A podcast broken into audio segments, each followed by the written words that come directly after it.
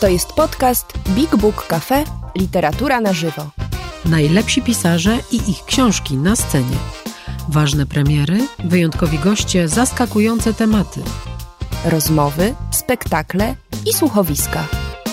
Prosto z literackiego pępka świata. Posłuchaj i sprawdź, co mamy w repertuarze. Wejdź na bigbookcafe.pl lub odwiedź nas osobiście. Do zobaczenia i usłyszenia.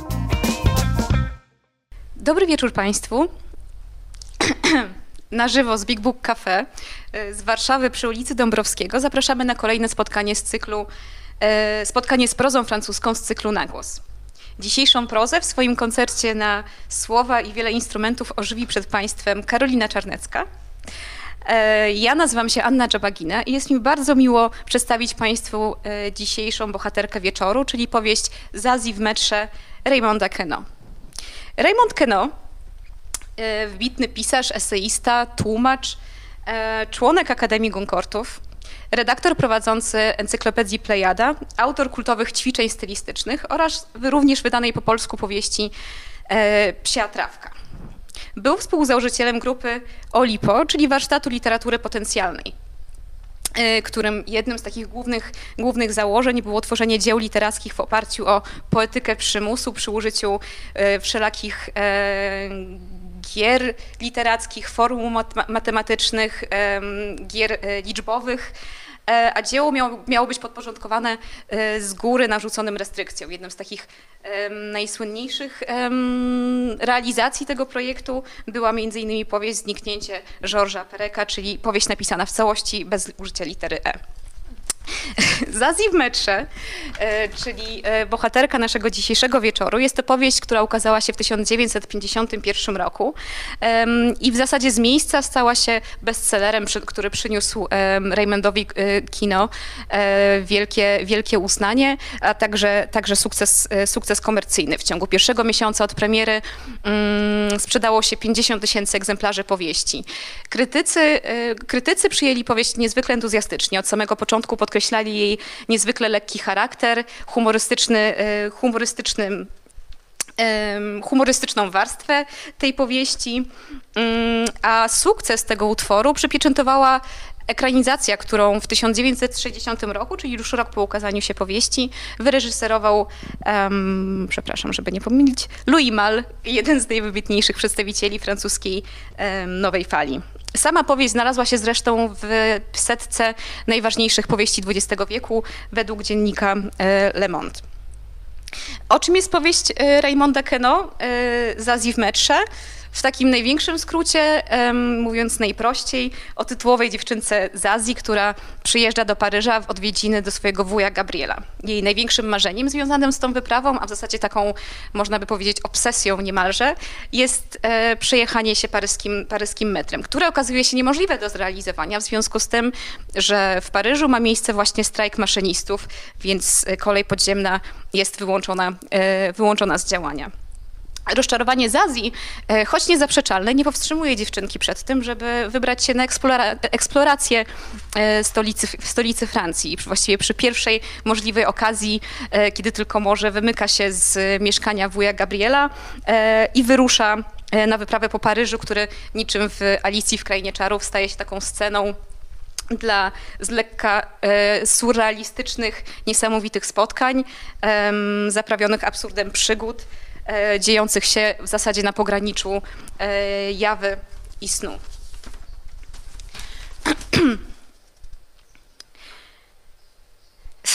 Przepraszam bardzo. Strajk maszynistów, chociaż w zasadzie nie jest bezpośrednim tematem tej powieści, to jednocześnie jest takim spiritus, spiritus movens wszystkich wydarzeń, bo przecież nie tylko powstrzymuje Zazji przed zrealizowaniem jej największego marzenia, czyli przejechania się kolejką podziemną, ale też sprawia, że Paryż, po którym, po którym się przemieszcza, jest jeszcze bardziej żywy, jest jeszcze bardziej gwarny, zatłoczony, zakorkowany wręcz niż, niż zazwyczaj. Jest to Paryż chaotyczny, wyzwolony niemalże z takich codziennych ograniczeń narzucanych społeczeństwu. Pasażerowie wyszli z podziemi, więc w zasadzie ta galeria postaci, które z Azji może napotykać na swojej drodze i które napotyka, jest jeszcze większa. A są to bohaterowie równie niezwykli i równie, równie przerysowani E, egzotyczni co samo miasto. Są wśród nich zarówno przyjaciele wuja e, dziewczynki, e, wuja Gabriela, czyli taksówkarz Karol, szef Grzęda, właściciel baru Piwnica, Turandot ze swoją nieodłączną papugą Zieleniną, czy kelnerka Mado Mała Stópka, ale także, takie ale także indywidua, które Zazi spotyka na swojej drodze, a w zasadzie można powiedzieć kolekcjonuje na swojej drodze podczas wędrówki po Paryżu, czyli um, wdowa Mułak, czy tajemniczy, przechodzący przeróżne e, przeobrażenia e, demoniczne niemalże mężczyzna o imieniu e, Truskajon. E, Zazi w metrze to nie tylko opowieść o wędrówce dziewczynki po Paryżu, które widzimy jej, e, jej oczami. E, jest to także opowiastka o krnąbrnej, przekornej, nieposkromionej dziewczyńskości, jeżeli mogłabym posłużyć się takim, takim określeniem. 11-letnia Zazi przypomina pod tym względem zresztą niejedną literacką buntowniczkę, która wyzwolona spod władzy rodzicielskiej czy opieki rodzicielskiej porusza się własnymi ścieżkami, nie oglądając się, nie oglądając się na dorosłych. Warto chociażby na, na myśl przychodzi oczywiście Pipi Ponczoszanka. Zazi jest żywym srebrem, jest e, błyskotliwa, odważna, choć można powiedzieć, że nawet brawurowa, choć zdaje sobie sprawę, przynajmniej wydaje się zdawać sobie sprawę z niebezpieczeństw, które czyhają na, na nią i czyhają w ogóle na dziewczynki w świecie dorosłych, to nie waha się ani chwili przed tym, żeby wyruszyć na eksplorację tego świata. A dorosłym gra w zasadzie na nosie e, i zarówno tym dorosłym, którzy czyhają na nią w tym świecie, jak i e, tym, którzy próbują zamknąć ją pod takim opiekuńczym kloszem dla jej własnego dla jej własnego bezpieczeństwa.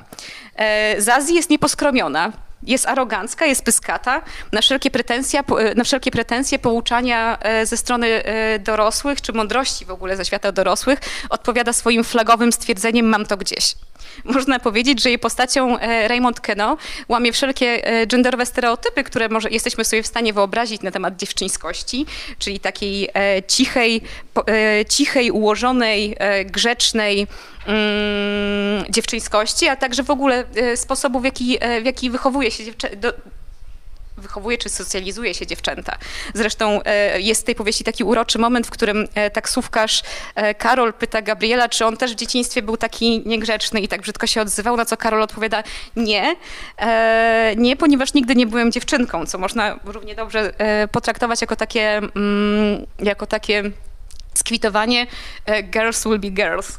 Zresztą nie jest to jedyny moment, w którym e, Keno bawi się, e, bawi się konwencjami i bawi się stereotypami.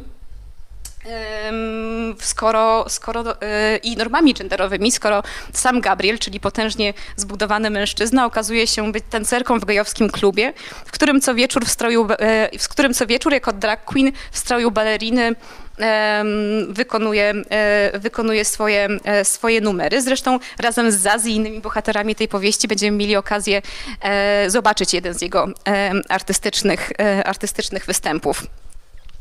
E, Keno gra nie tylko z konwencjami e, czy ze stereotypami, zabawia się również, a właściwie przede wszystkim e, z samym słowem i językiem. Zazi w metrze jest powieścią polifoniczną, zbudowaną niemalże z samych dialogów, a dialogi te brzmią niemalże jak gdyby były przeniesione jeden do jednego z ulicy. Zresztą Keno w tym samym uderzał w taki rozdźwięk czy rozziew pomiędzy takim oficjalnym, formalnym, literackim językiem, zwłaszcza językiem francuskim, a językiem żywym, językiem językiem mówionym, gwarą, żargonem, e, no właśnie językiem, językiem e, ludowym. Ten drugi właśnie próbuje e, inkorporować do swojej twórczości literackiej.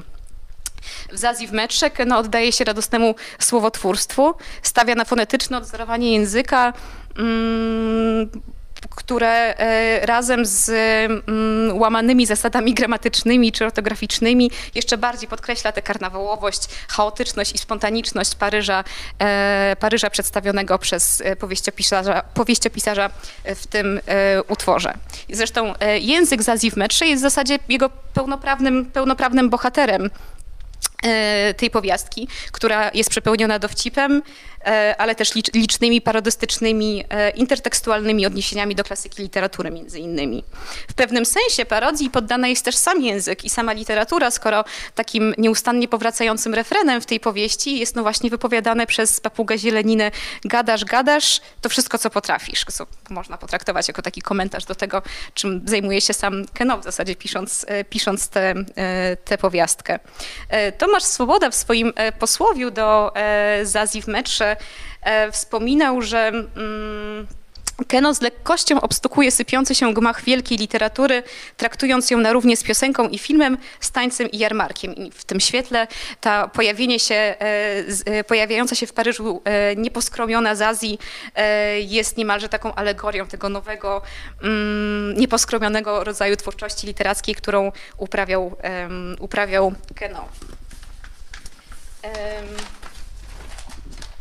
E, zresztą te zabawy słowem i językiem, których e, ja teraz e, próbowałam powiedzieć kilka słów, ale które za chwilę usłyszą Państwo bezpośrednio, nie były wyjątkowe dla twórczości, nie były wyjątkowe dla Zazji w metrze, tylko raczej typowe dla twórczości, no właśnie całej twórczości Raymonda Keno, którego o którym Italo Calvino na przykład mówił, e, że w jego twórczości nie sposób jest ustalić granicy pomiędzy tym, co jest, e, co jest grą, a co jest eksperymentem językowym. I na poziomie lingwistycznym pisarz dążył do takiego przekraczania możliwości języka i jakby wyzwalania go z ograniczeń fonetyki, ortografii i składni, czego Zazi w metrze jest doskonałym przykładem. jak można się, jak mogą się Państwo domyśleć, w związku z tym e, dans le métro jest, tak jak e, zresztą inne powieści e, Raymonda Keno, to, e, to dla tłumacza niezwykle karkołomne wyzwanie. I za podołanie temu wyzwaniu mm, i fenomenalne spolszczenie z Azji w metrze w 2005 roku Maryna Ochab otrzymała Nagrodę Literatury na świecie. Wznowienie powieści z Azji w metrze Państwowy Instytut Wydawniczy wydał w 2020 roku, a dzisiaj ten barwny, z lekka surrealistyczny i absurdalny świat Zazji ożywi przed Państwem Karolina Czarnecka. W cyklu Nagłos proza francuska live prosto z Big Book Cafe. Serdecznie zapraszam Państwa do tego, do tego świata. Miłego odbioru. Ta ziele, zielenina nazywała Zielenina. Ta papuga. Co ona mówiła? Gadasz, gadasz, Gad... tylko to potrafisz? I tylko to potrafisz. Dobra. zapraszam. Przejmuję to.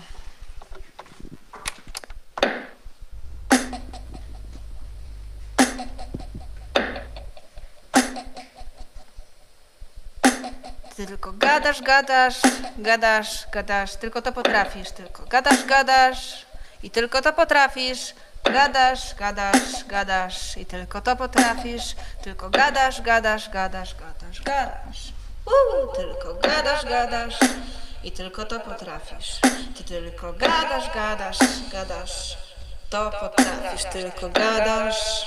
Ej, ty tylko gadasz. Gadasz! Któż tu tak capi? Któż tu tak capi? O? Któż tu tak capi?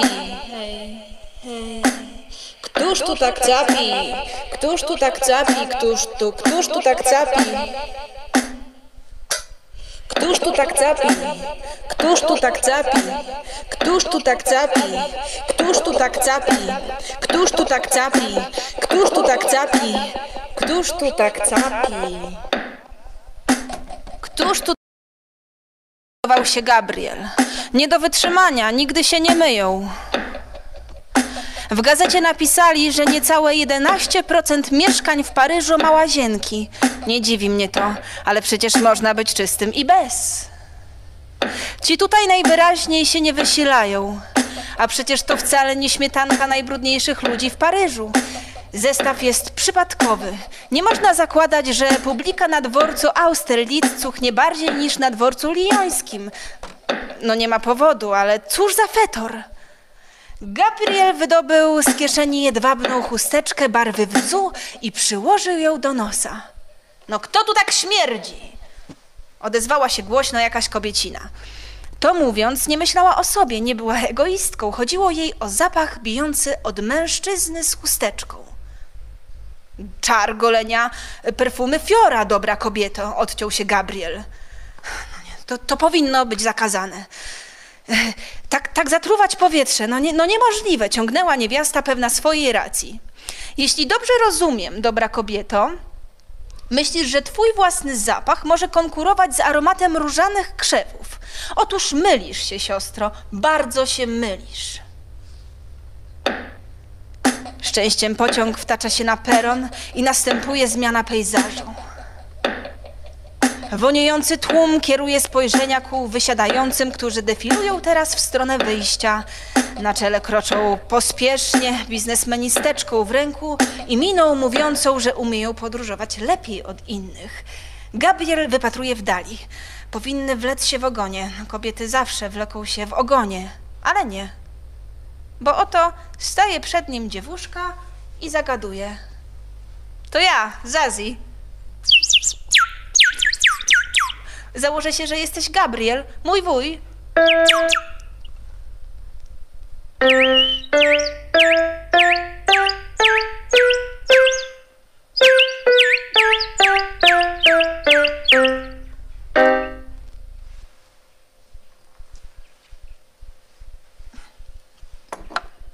Zazi. Zawsze coś wyczyni. Ale jeszcze jej nie znacie. Otóż Zazi, to ja, Zazi. Założę się, że jesteś Gabriel, mój wuj. Zgadza się, odpowiada Gabriel. To ja jestem twoim wujem. Mała chichocze. Gabriel grzecznie się uśmiecha, bierze ją na ręce, podnosi na wysokość ust, całuje ją, ona jego, opuszcza małą na ziemię. No, pachniesz niczego sobie, mówi Zazi. Czar golenia fiora, objaśnia kolos. E, dasz mi trochę za uszy? To męskie perfumy. Widzisz, co to za ziółko? Mówi Żanna Laloresza, która wreszcie do nich dobija. Chciałeś się nią zaopiekować? No to proszę, masz. No jakoś to będzie, mówi Gabriel. Mogę mieć do ciebie zaufanie? Możesz spać spokojnie, zapewnia Gabriel. No dobrze. Y, Spotykamy się tutaj, na peronie, pojutrze o szóstej. Odwiedzisz nas? Nie, nie, nie będę miała czasu. No i zawsze tak z nią jest. Jak ma chłopa, oczywiście, mówi Zazi. Rodzina przestaje się wtedy liczyć. No, pa, kochanie, pa, pa, Gabi. I znika. Zazi komentuje wydarzenia. Tym razem serio wpadła w po uszy. Gdzie ja byłam? Gabriel wzrusza ramionami, nic nie mówi, bierze walizeczkę Zazi. Teraz, teraz coś mówi. W drogę, mówi, w drogę. Pruje przed siebie, roztrącając na prawo i lewo wszystko, co się znajduje na jego drodze. Zazi cwałuje za nim. Wuju, wuju, krzyczy. Pojedziemy metrem?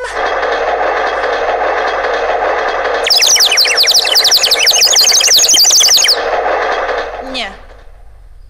Jak to nie? Stanęła. Gabriel też hamuje. Odwraca się, stawia walizeczkę i zaczyna objaśniać. No właśnie tak, nie. Dziś nie da rady, jest strajk. Strajk? No właśnie, no strajk. Metro, ten wybitnie paryski środek transportu, usnęło pod ziemią, ponieważ pracownicy dziurkujący bilety przerwali pracę. O buzy, krzyczy Zazi. Odranie, zrobić mi coś takiego. No nie tylko tobie, stwierdza Gabriel z doskonałym obiektywizmem. Mam to gdzieś. Że też mnie się to przydarza. A tak się cieszyłam, taka byłam szczęśliwa, że się przejadę metrem. Psia krew, cholera jasna, psia krew. Musisz się pogodzić z tym faktem, mówi Gabriel. A teraz gazu, Karol czeka. Karol to kumpel, który ma taryfę. Zamówiłem nam go sobie z powodu właśnie strajku, jasne? No, idziemy. Jedną rękę chwyta walizeczkę, a drugą ciągnie Zazi. Karol faktycznie czekał, zaczytany w rubryce złamanych serc. Szukał tam i to od lat szukał apetycznej sieroty, której mógłby ofiarować 45 czereśni swojej wiosny.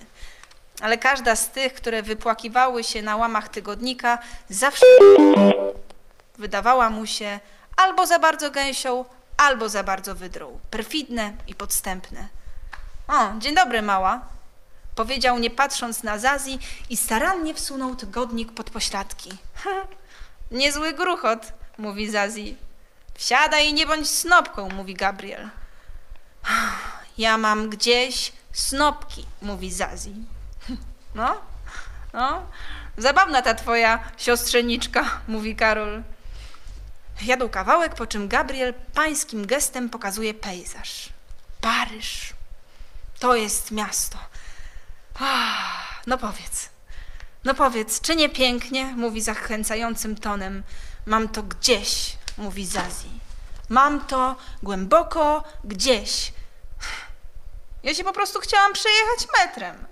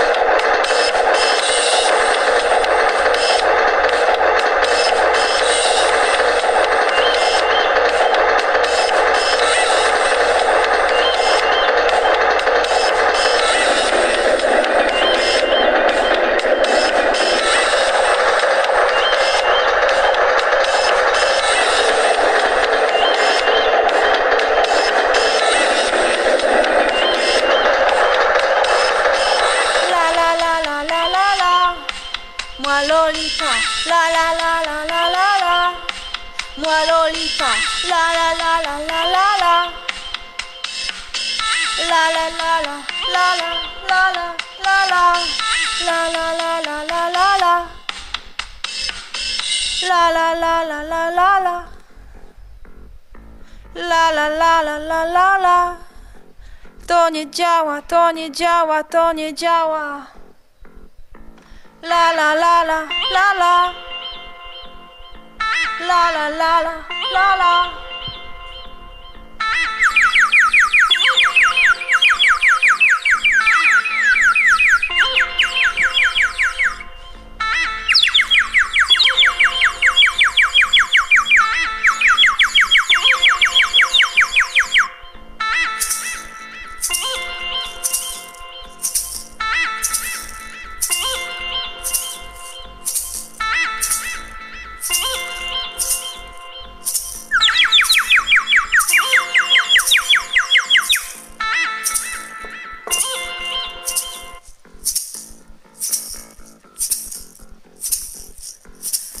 Do stołu, mówi łagodnie Marcelina, wznosząc wazę z zupą.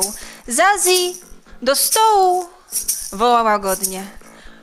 Łagodnie nalewa chochlą zupę do talerzy. O, rosół, cieszy się Gabriel. Nie przesadzajmy, mówi łagodnie Marcelina. Zazi wreszcie do nich dobija. Siada, ma pustkę w oczach i stwierdza z ubolewaniem, że bardzo jej się chce jeść. Gabriel zaczynał pracę dopiero o 11. Wyciągnął nogi pod stołem, a nawet dalej i uśmiechnął się do Zazji, sztywno siedzącej na krześle. No, co mała? Pójdziemy spać? Rzuca od niechcenia. Jacy my? A, ty oczywiście, odpowiada Gabriel, wpadłszy w pułapkę. O której tam chodzisz spać? Tam i tu to nie to samo, mam nadzieję. A, zgoda, mówi Gabriel z wyrozumieniem. Jeśli mnie tu zostawili, to nie po to, żeby było tak jak tam, nie? Tak. Mówisz tak, żeby coś powiedzieć, czy naprawdę tak uważasz? Gabriel zwraca się do uśmiechniętej Marceliny. Widzisz? Jak dobrze kombinuje smarkata w tym wieku? Człowiek się zastanawia, po co w ogóle ją posyłać do szkoły. Do szkoły. Do szkoły. Do szkoły? Nie. Nie. Ja nie będę chodzić do szkoły. Nie, wiem. Ja będę chodzić do szkoły. Ja będę chodzić do szkoły do sześćdziesiątki. Oświadcza zdecydowanie Zazi. Ale jak to do sześćdziesiątki? Pyta Gabriel cokolwiek zdziwiony. A tak, ja chcę być nauczycielką. Mm, to nie jest zły zawód, mówi łagodnie Marcelina i dostaje się emeryturę. Ja mam gdzieś emeryturę, mówi Zazi. Nie po to chcę być nauczycielką, żeby dostać emeryturę. No to dlaczego chcesz zostać nauczycielką? Żeby dopieprzyć gnojkom, odpowiada Zazi. Tym, którzy będą w moim wieku za 10 lat, za 20 lat, za 50, za 100 i za 1000. A niech się zesrają. No, no, mówi Gabriel, będę się nad nimi pastwić. Każę im lizać podłogę, każę im zeżreć gąbkę do tablicy, wpakuję im ekierkę w tyłek, będę ich kopać w dupę, bo będą nosić botki w zimie. O takie, o takie, z ostrogami, żeby ich dźgać w zadek. Wiesz co, mówi spokojnie Gabriel. Sądząc po tym, co piszą w gazetach, dzisiejsza oświata zmierza w zupełnie innym kierunku. Wręcz przeciwnym. Łagodność, wyrozumiałość, życzliwość. Od co, prawda? Marcelino, prawda, że tak y, piszą w gazetach? Prawda, odpowiada łagodnie Marcelina. A czy nad tobą się znęcają w szkole, Zazi? Jeszcze czego?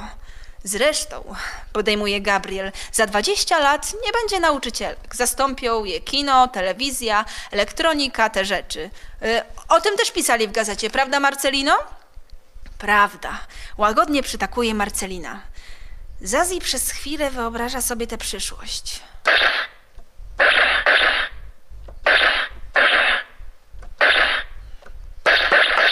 Wiem. W takim razie zostanę astronautą, oświadcza. No właśnie, Gabriel kiwa głową z aprobatą. Trzeba kroczyć z postępem. Tak, tak, będę astronautą, żeby dopieprzyć Marsjanom, ciągnie Zazi. Gabriel euforycznie klepie się po udzie. No, ma pomysły smarkata. Jest zachwycony. Zazi odwraca wzrok i ziewa. Zmęczona jestem. Idę się położyć. Wstała, Gabriel nadstawił policzek, pocałowała go. Gładką masz skórę, zauważyła. A co z nią będziemy robić przez cały dzień? Pytała godnie Marcelina. Żaden problem, mówi Gabriel. Najpierw wezmę ją na wieżę Eiffla, jutro po południu. A rano? Gabriel blednie. Tylko niech mnie nie budzi. No widzisz, mówi łagodnie Marcelina, jest problem. Gabriel robi się coraz bardziej niespokojny. Dzieciaki wcześniej się zrywają. No, nie da mi spać. No. Nie da odzyskać sił. No, znasz mnie. Muszę się podreperować. Dziesięć godzin snu to podstawa mojego zdrowia. No, co u licha możemy wymyślić, żeby jej nie słyszał rano? Zastanawiają się oboje. O! Może dać jej środek nasenny, żeby spała chociaż do południa, albo lepiej, do czwartej. Do czwartej, mówi Gabriel. Podobno są jakieś czopki, które dają taki efekt. Gabriel czeka, aż nastanie spokój, cisza i też wychodzi. Cichutko spuszcza się w dół po schodach, jak na przyzwoitego lokatora przystało. Tymczasem Marcelina spostrzegła coś leżącego na komodzie, bierze to coś, biegnie do drzwi i wychyla się na klatkę schodową. Gabriel, Gabriel, wołała godnie. Co jest? Zapomniałeś szminki.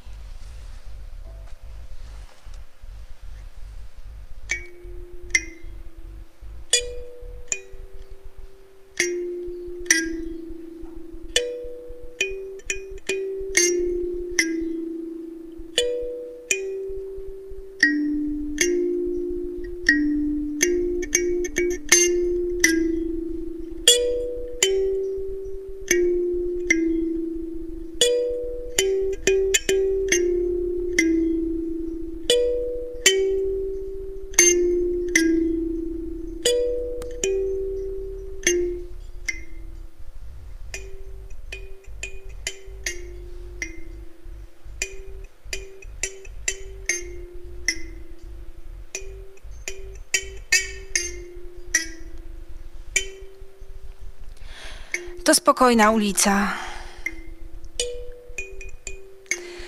Samochody jeżdżą tak rzadko, że można by grać w klasy na jezdni. Kilka prowincjonalnie wyglądających zwykłych sklepów. Ludzie niespiesznie, niespiesznym krokiem chodzą w te i we w te.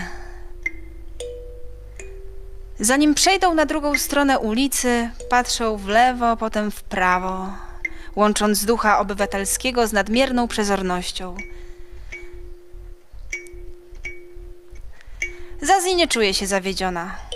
Wie, że jest w Paryżu, a Paryż to wielka wiocha i że nie cały Paryż wygląda jak ta ulica. Tyle, że aby się o tym przekonać i całkowicie upewnić, trzeba iść dalej. Co Zazi wprowadza w czyn z taką miną, jak gdyby nigdy nic.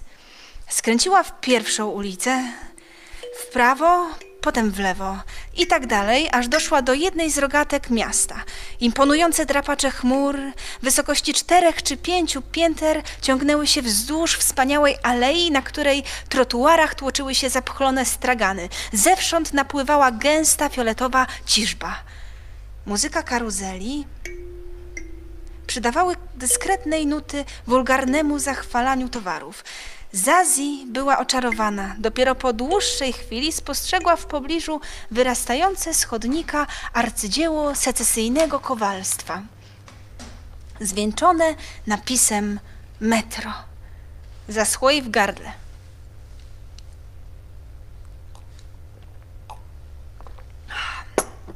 Zaschło jej w gardle z przejęcia i zapomniawczy, Zapomniawszy o ulicznym widowisku, podeszła bliżej. Okrążyła balustradę, znalazła wejście, ale było zamknięte. Na zasuniętej kracie wisiała tablica z napisem kredą, który Zazi odczytała bez trudu. Strajk trwa. Z niedostępnej otchłani dolatywał zapach suchego, żelaznego pyłu. Zazi rozpłakała się z żalu. Taką jej to zrobiło przyjemność, że poszła usiąść na ławce, aby płakać wygodniej. Zresztą po krótkiej chwili jej żal zakłóciło poczucie czyjejś bliskiej obecności. Czekała zaciekawiona, co też nastąpi dalej. A dalej nastąpiły słowa wypowiedziane męskim falsetem, które złożyły się na następujące zdanie pytające. Dziecinka ma zmartwienie? Wobec kretyńskiej obudy tego pytania Zazi rozbeczała się na całego. Zdawać by się mogło, że tyle żalu nagromadziło się w dziewczęcej piersi, że nie jest w stanie zdławić szlochu. To aż tak poważne? Padło pytanie. O tak, przepana. Najwyższy czas zapoznać się z obliczem satyra. Zazi przeciera ręką twarz, skutkiem czego potoki łez zamieniają się w błotniste zacieki i zwraca się w stronę gościa. Nie może uwierzyć własnym oczom.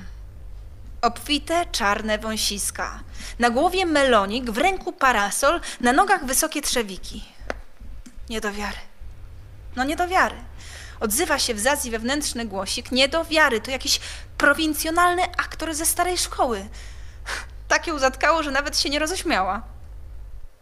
On robi uprzejmy grymas i podaje dziewczynce zdumiewająco czystą chusteczkę. Zazi przenosi na nią trochę mokrego brudu z policzków i dopełnia tę ofiarę sporą porcji gili.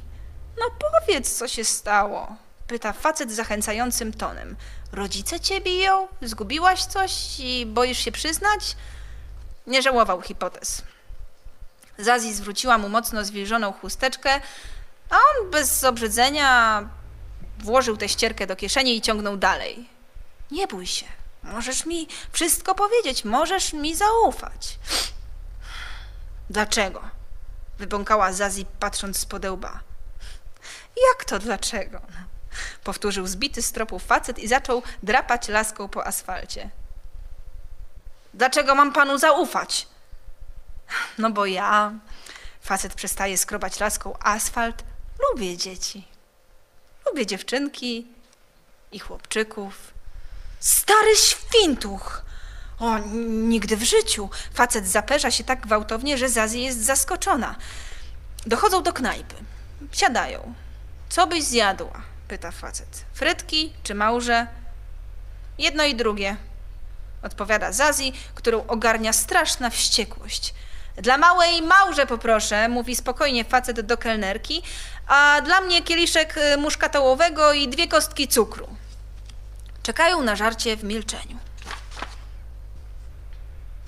Facet spokojnie pali. Kiedy małże wjeżdżają na stół, Zazi rzuca się na nie łapczywie. Nurkuje w sosie, tapla się w soku, cała jest w nim upaprana. Po zlikwidowaniu małży bynajmniej nie odmawia frytek. Zgoda? Facet zamawia frytki.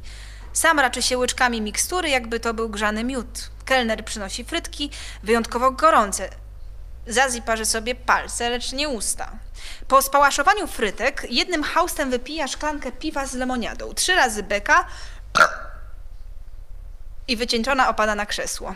Jej twarz, po której przemykały ludożercze cienie, wypogadza się. Myśli z, z zadowoleniem, że przynajmniej tyle zyskała.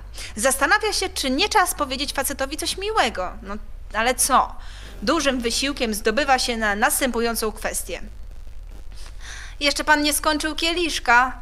Mój tata przez ten czas wypiłby dziesięć. Mm, twój tata dużo pije? Raczej pił, bo już nie żyje. O, zmartwiłaś się. Kiedy umarł? Ba, nawet nie miałam kiedy. Tyle się działo. A co się działo?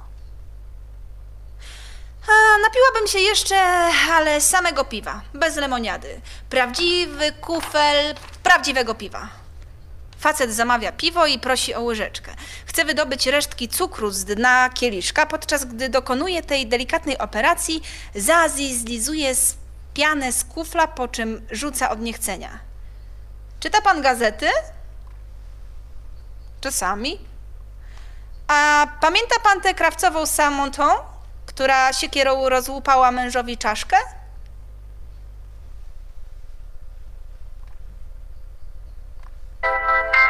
No więc to była moja mama. A mąż naturalnie to tata. Ach tak? Nie przypomina pan sobie? Facet robi niewyraźną minę. Zazi jest oburzona. Cholera, przecież zrobił się straszny szum. Mama wzięła adwokata z Paryża, wielką sławę. Ten to miał gadane, nie to co pan czy ja. Kretyn, ale wywalczył uniewinnienie. Od tak, z palcem w nosie. Ludzie nawet oklaskiwali mamę, mało brakowało, a wynieśliby ją na rękach. Miałyśmy ubaw popachy. Jedyne zmartwienie, że ten adwokat, Paryżanin, nie zadowalał się byle czym. Straszny łasuch. Całe szczęście, że Georges był na miejscu. Ale kto to ten Georges? Masaż, cały różowy. Gach mamy. On jej naostrzył siekierę. Żeby narąbała szczapek. Zazi upija łyczek piwa. Bardzo dystyngowanie, niewiele brakuje, a odgięłaby mały palec. To nie wszystko. Ja, jak mnie pan tu widzi, zeznawałam na procesie. W dodatku przy zamkniętych drzwiach. Facet nie reaguje. Pan mi nie wierzy? E, oczywiście, że nie. Dziecko nie może zeznawać przeciwko rodzicom. To, to niezgodne z prawem. Po pierwsze, rodzic był już tylko jeden, primo. A poza tym nic pan się nie zna. Powinien pan przyjechać do nas, do Saint-Montron. Pokazałabym panu zeszyt z wycinkami z prasy. Wkleiłam wszystkie artykuły, w których o mnie pisali.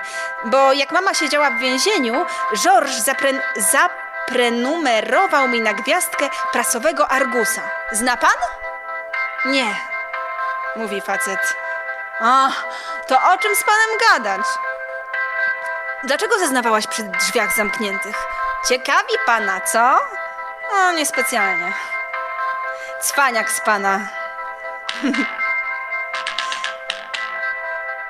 I znów Zazi upija łyczek piwa. Dystyngowanie. Niewiele brakuje, a odgięłaby mały palec. Facet ani drgnie.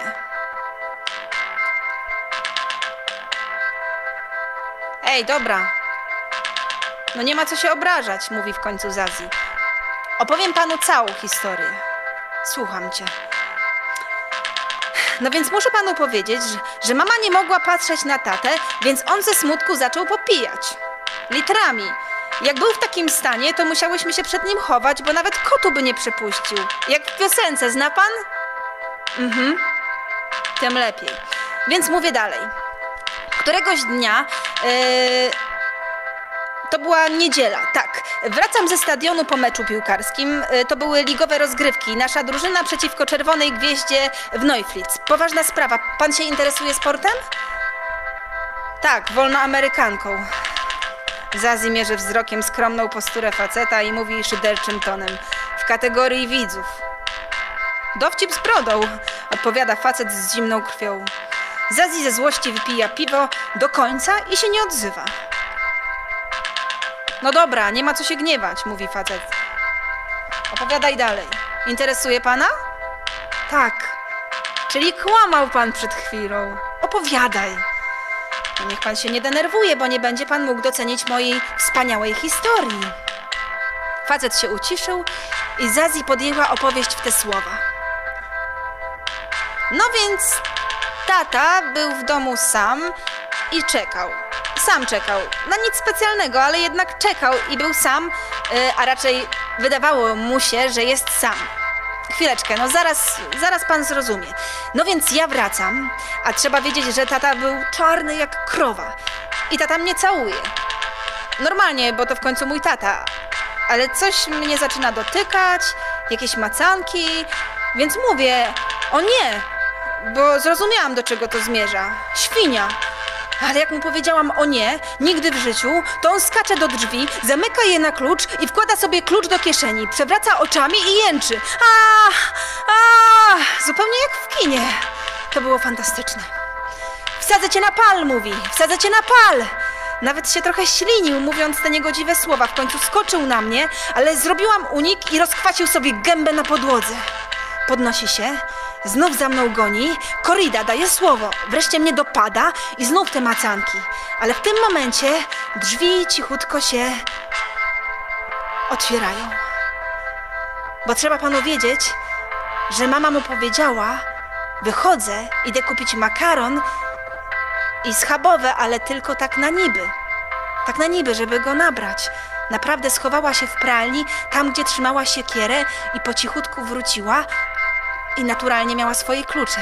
Nie gapa, co? No, mówi facet. Więc mama cichutko otwiera drzwi i spokojnie sobie wchodzi. A tata co innego miał w głowie, nie uważał biedaczysko. No i w ten sposób wylądował z roz rozwaloną czachą. Trzeba powiedzieć, że mama, mama to macela. To był przykry widok, nawet obrzydliwy. Mogłam dostać kompleksów i dlatego ją uniewinnili. Chociaż powiedziałam, że to George naostrzył siekierę, ale to nie miało znaczenia. Powiedzieli, że jak się ma za męża takiego kalibru drania, to nic, tylko go zgładzić. Mówiłam panu, nawet jej winszowali. To są szczyty, nie uważa pan? Cóż, ludzie, mówi facet.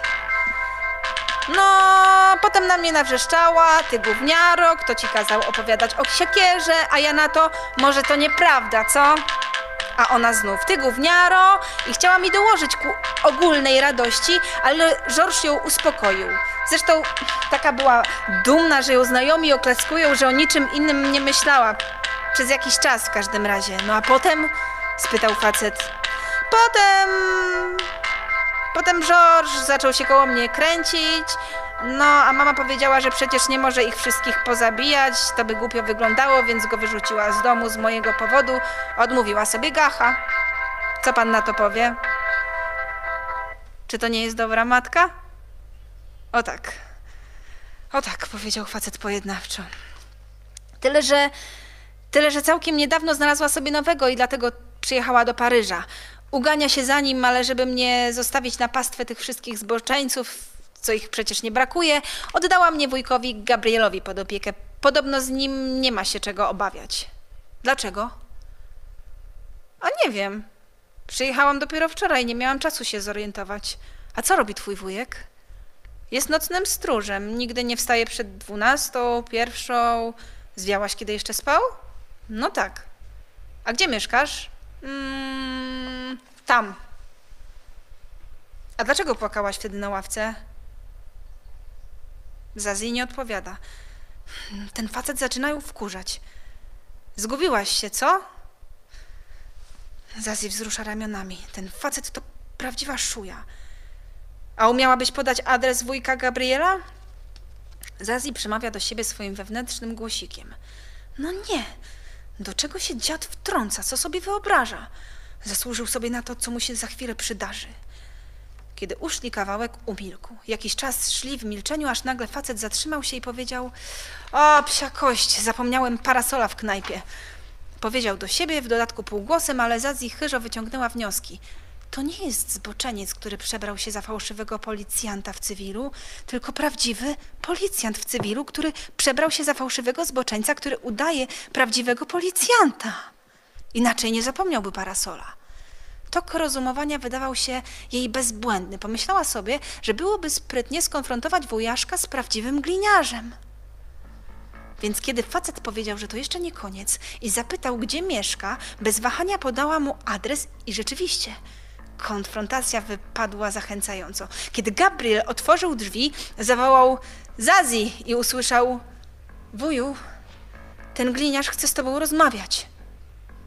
Facet oparł się o ścianę i zzieleniał. Prawda, że to mógł być efekt światła, bo w przedpokoju było ciemno, no ale facet udał, że nic nie słyszał. A Gabriel drżącym głosem zaprosił go do środka. Więc weszli do stołowego i Marcelina rzuciła się w stronę Zazji, okazując ogromną radość z odnalezienia dziewczynki. Gabriel powiedział jej, może coś panu zaproponujesz?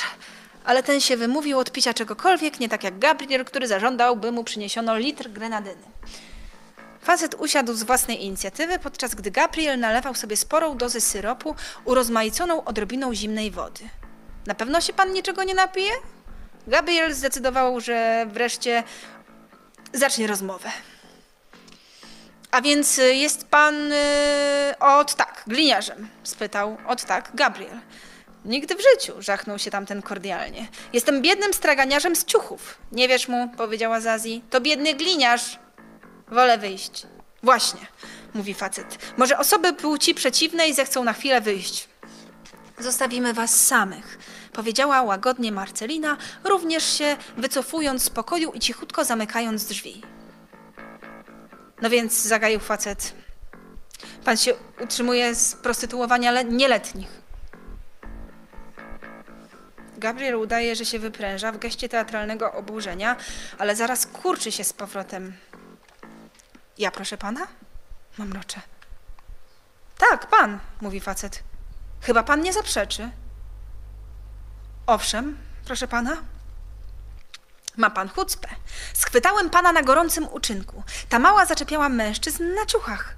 Mam nadzieję, że przynajmniej nie sprzedaje jej pan Arabom. Nie, nie, nie, nigdy w życiu, proszę pana.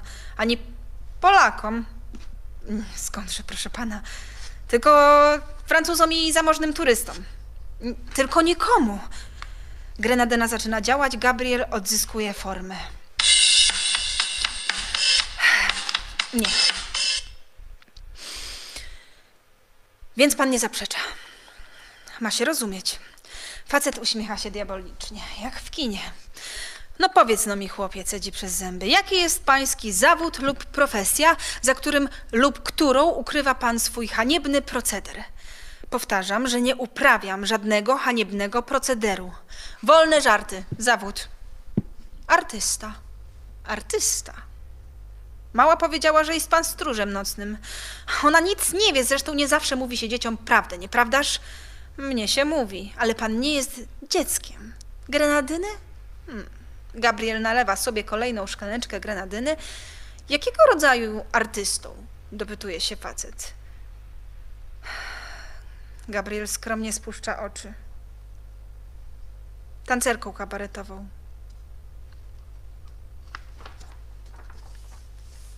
O czym gadają? pyta Zazi. Za cicho mówią, odpowiada Marcelina z uchem przyklejonym do drzwi. Nic nie słyszę. Łagodnie okłamuje Zazi, bo bardzo dobrze słyszała, co facet mówił, a więc matka powierzyła panu dziewczynkę, dlatego że jest pan pedałem? A Gabriel na to, przecież mówię panu, że nie jestem. Zgoda, w przebraniu kobiety wykonuje numer w kabarecie dla pedziów, ale to jeszcze nic nie znaczy. To tylko gwoli rozbawienia publiczności. Rozumie pan, z powodu mojego wysokiego wzrostu zrywają boki ze śmiechu, ale ja osobiście do nich nie należę. Najlepszy dowód, tak? Jestem żonaty. Zazi przegląda się w lustrze. Nic nie słyszysz? Naprawdę nic? Nie, odpowiada Marcelina obłudnie, bo facet mówił, to nic nie znaczy. W każdym razie nie zaprzeczy pan, że matka powierzyła panu dziecko, dlatego że uważa pana za pedzia. Gabriel zmuszony był przyznać, tak, że jest coś na rzeczy. Nie będę tu gnić w nieskończoność, mówi Zazi. Przeszła przez pokój i przywarła uchem do drzwi. Słuchaj no, ciociu Marcelino, powiedziała Zazi. Kpisz sobie ze mnie? Czy jesteś głuchoniema? Bardzo dobrze słychać, co mówią. A co mówią? Zazi zrezygnowała na razie ze zgłębiania kwestii ewentualnej głuchoty cioci i znów przygnęła uchem do drzwi. Ale się wydzierają? powiedziała Zazi. Nie wychodzi? spytała łagodnie Marcelina. Nie, teraz wypytuje wuja o ciebie. Gabriel powinien wyrzucić go za drzwi, mówi łagodnie Marcelina. Dobry pomysł, mówi Zazi. Myślisz, że się odważy? Zobaczysz. Poczekaj, pierwsza wejdę. Zazi otworzyła drzwi. Wyrzuć go za drzwi, mówi Zazi do wuja. Ale z ciebie ziółko, mówi Gabriel. Najpierw mnie uprzedzasz, że to gliniarz, a potem chcesz, żebym mu dołożył. To, że gliniarz, nie znaczy, że masz, go się, masz się go bać, błysnęła krasomóstwem Zazi. To stary świntuch, robią mi propozycje, więc czy gliniarz, czy nie gliniarz, pójdziemy do sądu. A ja znam sędziów, sędziowie lubią małe dziewczynki, więc skażą tego świntucha gliniarza na śmierć. Zostanie zgilotynowany, a ja wyciągnę jego, jego głowę z kosza i napluję mu w ten wstrętny pysk. Na! O! Gabriel zamknął oczy, zadrżał, wyobrażając sobie tę okrutną scenę. Zwrócił się do faceta. Słyszał pan? Zastanowił się pan dobrze? Wie pan, dzieci są straszne. Wuju, krzyczy Zazi. Broń mnie, wuju, broń mnie! Co powie mama, jak się dowie, że pozwalasz, żeby mnie znieważał taki patałach włóczyki, taki niedzielny kierowca? No nie, jak rany koguta. Czy pan sobie zdaje sprawę, co panu grozi? Mówi facet z miną coraz bardziej szatańską. Stręczycielstwo, homoseksualizm, oszczerstwo. To będzie w sumie jakieś 10 lat ciężkich robót. Potem zwraca się do Marceliny. A pani? Chętnie dowiedzielibyśmy się czegoś o pani. Czego? spytała łagodnie Marcelina. Mów tylko w obecności adwokata, powiedziała Zazi. Wuj nie chciał mnie słuchać i sama widzisz, że wpadł jak śliwka w gówno. Będziesz ty cicho? Powiedział facet do Zazi i podjął swoje. Pani będzie łaskawa powiedzieć, jaki ma zawód. Gospodyni domowa, odpowiedział Gabriel zjadliwie. Na czym to polega? spytał facet ironicznie. Gabriel obrócił się w stronę Zazi i mrugnął do niej, żeby przygotowała się na to, co nastąpi. Na czym to polega? powtórzył. Na przykład na wyrzucaniu śmieci. Złapał, złapał faceta za kołnierz marynarki, wywlókł go na klatkę schodową i spuścił w dół. Rozlega się huk. Przytłumiony huk. Tą samą drogą, choć z mniejszym hukiem, wylatuje melonik. Brawo! woła Zazi z entuzjazmem, podczas gdy facet na dole zbiera się do kupy i przykleja na miejsce wąsy i ciemne okulary.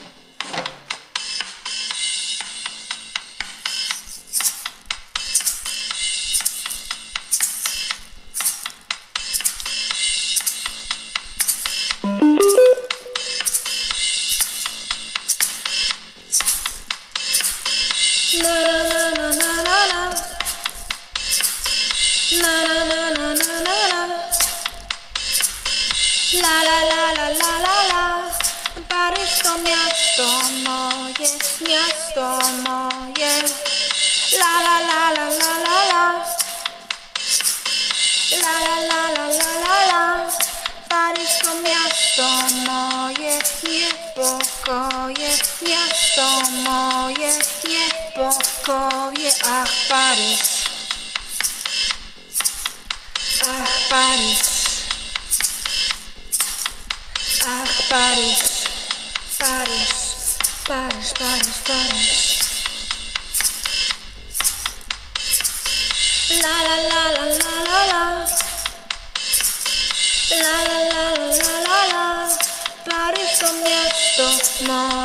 niepokoje, miasto moje niepokoje. Niepokój to mój mentalny schron. Niepokój to mój mentalny schron. Miasto moje niepokoje, ach Paryż, ach Paryż, ach Paryż. To tylko gada i gada i gada, gada i gada i gada, gada i gada i gada, gada i gada i gada, gada i gada i gada i gada i gada i gada i gada i gada. Och, Paris. Och, Paris. Moi Lolita. Och, Paryż. Moi, moi, moi, moi, moi. Och, Paryż. Ach, Paryż, zawołał Gabriel z lekkim zapałem. Patrz, Zazi, patrz, dodał szybko, wskazując coś w dali. Metro. Tak, tak, kochana Zazi, to jest metro. Metro? Zanim Zdazi zdążyła zawyć ze złości, znów zawołał. A tam patrz, Panteon! To nie Panteon, tylko inwalidzi, powiedział Karol. Taki jesteś pewny? Karol nie odpowiedział. Czego jesteś taki absolutnie pewny? Już wiem, wrzasnął Karol. To nie inwalidzi, tylko Sacré-Cœur. A jakże, ty przypadkiem nie jesteś sakramenckim dupkiem? Dowcipnisi w waszym wieku budzą politowanie, powiedziała Zazi. Więc już w milczeniu podziwiali panoramę, po czym Zazi zbadała wzrokiem, co się dzieje 300 metrów niżej, jak w pysk strzelił. Mm, wcale nie jest tak znów wysoko, zauważyła Zazi. A jednak ledwo widać ludzi, zauważył Karol. Widać ich mało, za to czuć wyraźnie, powiedział Gabriel, wciągając powietrze w nozdrza. Mniej niż w metrze, powiedział Karol. Przecież nigdy nie jeździsz me metrem. Ja zresztą też nie. Zazi wolała nie poruszać tego bolesnego tematu i powiedziała do wujka: W ogóle nie patrzysz, wychyl się trochę. To zabawne. Gabriel spróbował zapuścić żurawia w głąb. O cholera, w głowie się kręci, powiedział, cofając się. Otarł czoło chusteczką, y, zapachniało perfumą. Ja spadam, dodał. Jeżeli nie macie dość, zaczekam na was na parterze. Ze dwadzieścia lat tu nie byłem, chociaż woziłem klientów, powiedział Karol. A Zazi ma to gdzieś. Nieczęsto się pan śmieje, mówi. Ile pan ma lat? A ile mi dajesz? No, młody pan nie jest. 30 plus 15. Nie wygląda pan. A wuj Gabriel? 32. Wygląda na więcej. Tylko mu tego nie mów, bo się rozpłacze. Dlaczego? Bo jest homoseksualistą? A co ci przyszło do głowy? Tak mówił wujowi ten facet, co mnie przyprowadził. Mówił, że za homoseksualizm idzie się do ciupy. Co tu takiego jest? Nieprawda. Owszem, tak powiedział, odparła Zazi obrażona, że można wątpić choćby w jedno jej słowo. Nie o to mi chodzi, tylko o to, że to nieprawda, co ten facet mówił o Gra- Gabrielu, że jest homoseksualistą, ale co to znaczy, że się perfumuje? Zgadłaś. To nie powód, żeby wsadzać człowieka do ciupy. Pewnie, że nie. Zadumali się oboje przez chwilę, patrząc w milczeniu na Sacré-Cœur. A pan? Pan też jest homoseksualistą? Czy wyglądam na pedała? Nie, przecież pan jest szoferem. No widzisz, nic nie widzę. Mam narysować? Dobrze pan rysuje? Karol odwrócił się w drugą stronę i zagłębił w kontemplacji wiersz świętej Klotyldy, po czym zaproponował. Może zjedziemy? Niech pan powie, powiedziała Zazi, nie ruszając się z miejsca. Dlaczego pan nie ma żony? Tak wyszło. Dlaczego się pan nie ożeni? Nie spotkałem nikogo, kto by mi tak od- odpowiadał. Zazi gwizdnęła z podziwu. Ale z pana snob! Gdzie tam? Myślisz, że jak będziesz duża, to spotkasz tak znów wielu mężczyzn, na których byś chciała wyjść? Chwileczkę, o czym, o czym mówimy? O kobietach czy o mężczyznach?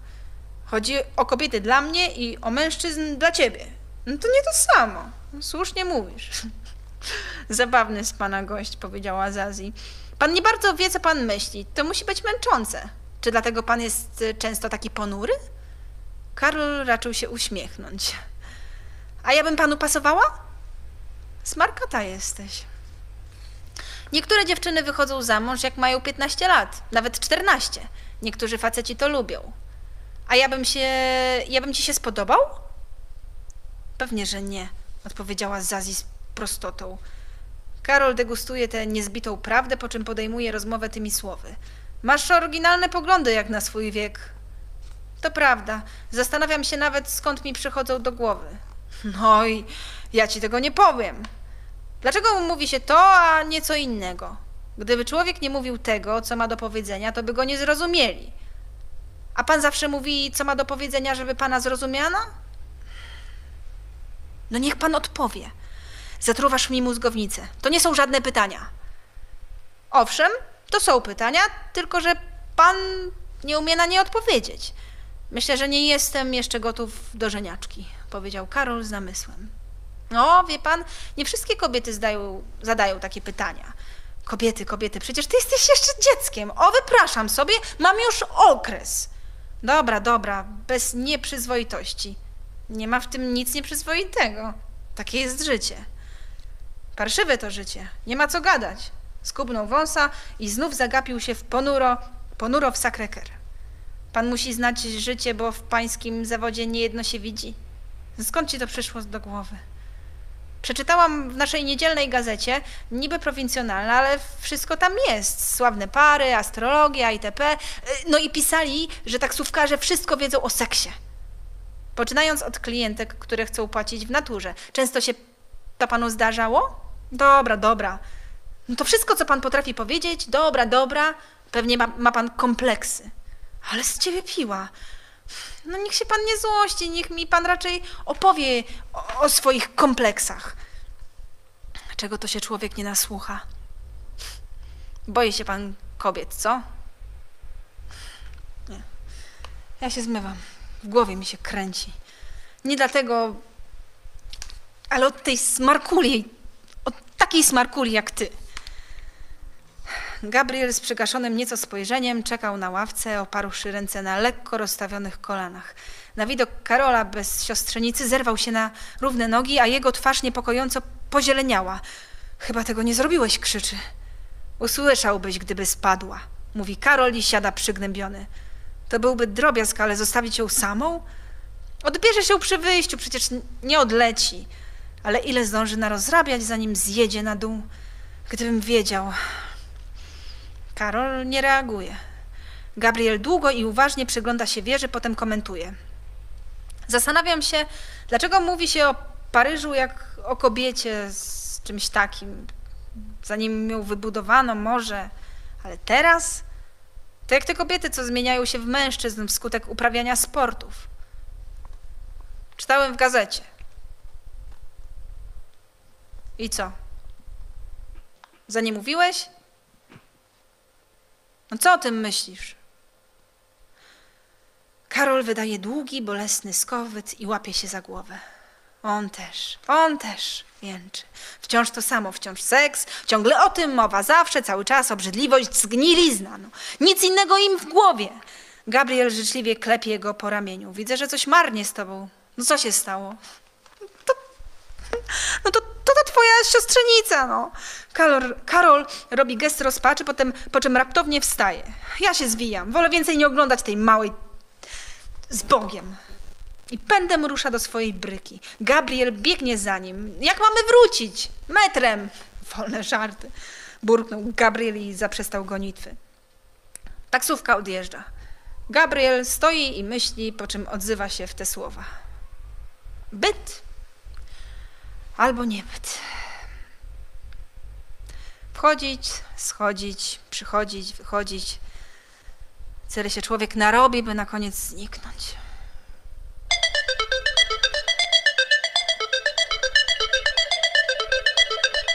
Byt albo niebyt? Oto jest pytanie. Wchodzić, schodzić, przychodzić, wychodzić. Tyle się człowiek narobi, by na koniec zniknąć. Byt albo niebyt? Oto jest pytanie. Wchodzić, schodzić, przychodzić, wychodzić. Tyle się człowiek narobi, by na koniec zniknąć. Byt albo niebyt? Oto jest pytanie. Wchodzić, schodzić, przychodzić, wychodzić. Tyle się człowiek narobi, by na koniec zniknąć.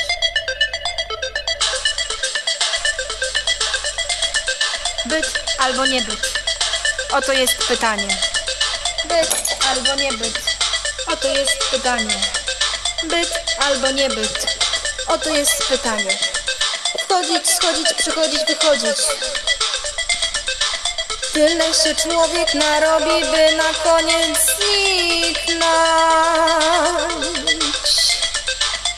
Byt albo niebyt? Oto jest pytanie. Wchodzić, schodzić, przychodzić, wychodzić, tyle się człowiek narobi, by na koniec zniknąć. Wchodzić, schodzić, przychodzić, wychodzić, tyle się człowiek narobi, by na koniec zniknąć. Wchodzić, schodzić, przychodzić, wychodzić. I zniknąć. Wchodzić, schodzić, przychodzić, wychodzić i na koniec zniknąć. Wchodzić, przychodzić, tyle się narobić i zniknąć.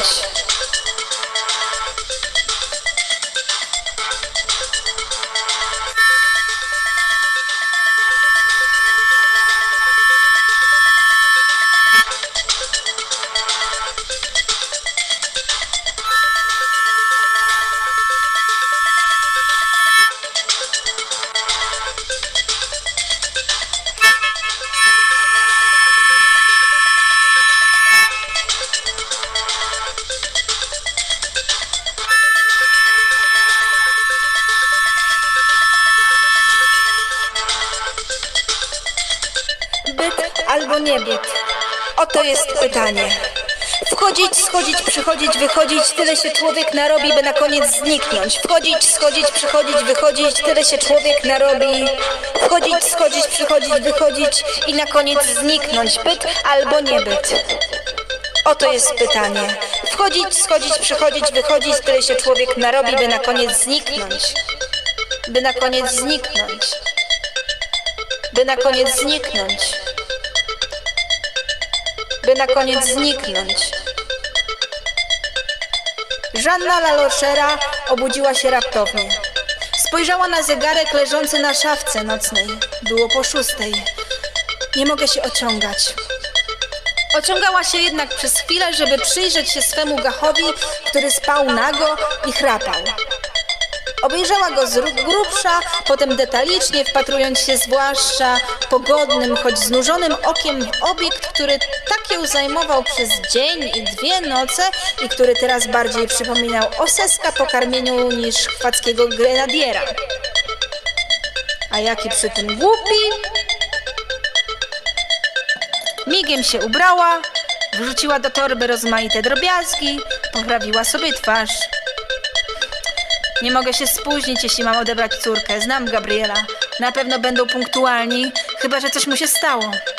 Przycisnęła do piersi szminkę do ust. Byle tylko nic mu się nie stało.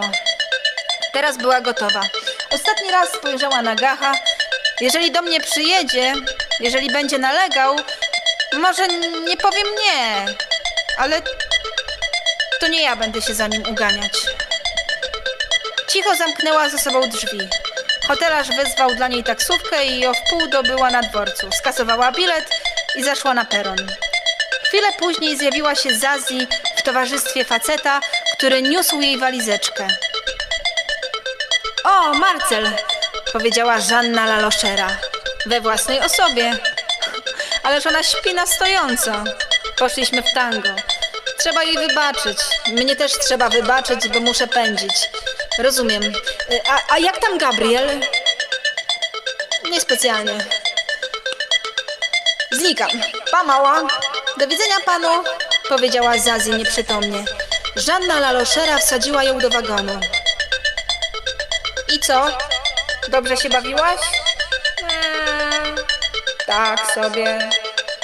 Przejechałaś się metrem? Nie. No to co robiłaś? Zestarzałam się. Zestarzałam się. Zestarzałam się. Zestarzałam się. Byt albo niebyt? Oto jest pytanie. Wchodzić, schodzić, przychodzić, wychodzić. Tyle się człowiek narobi, by na koniec zniknąć. By na koniec zniknąć. Zestarzałam się.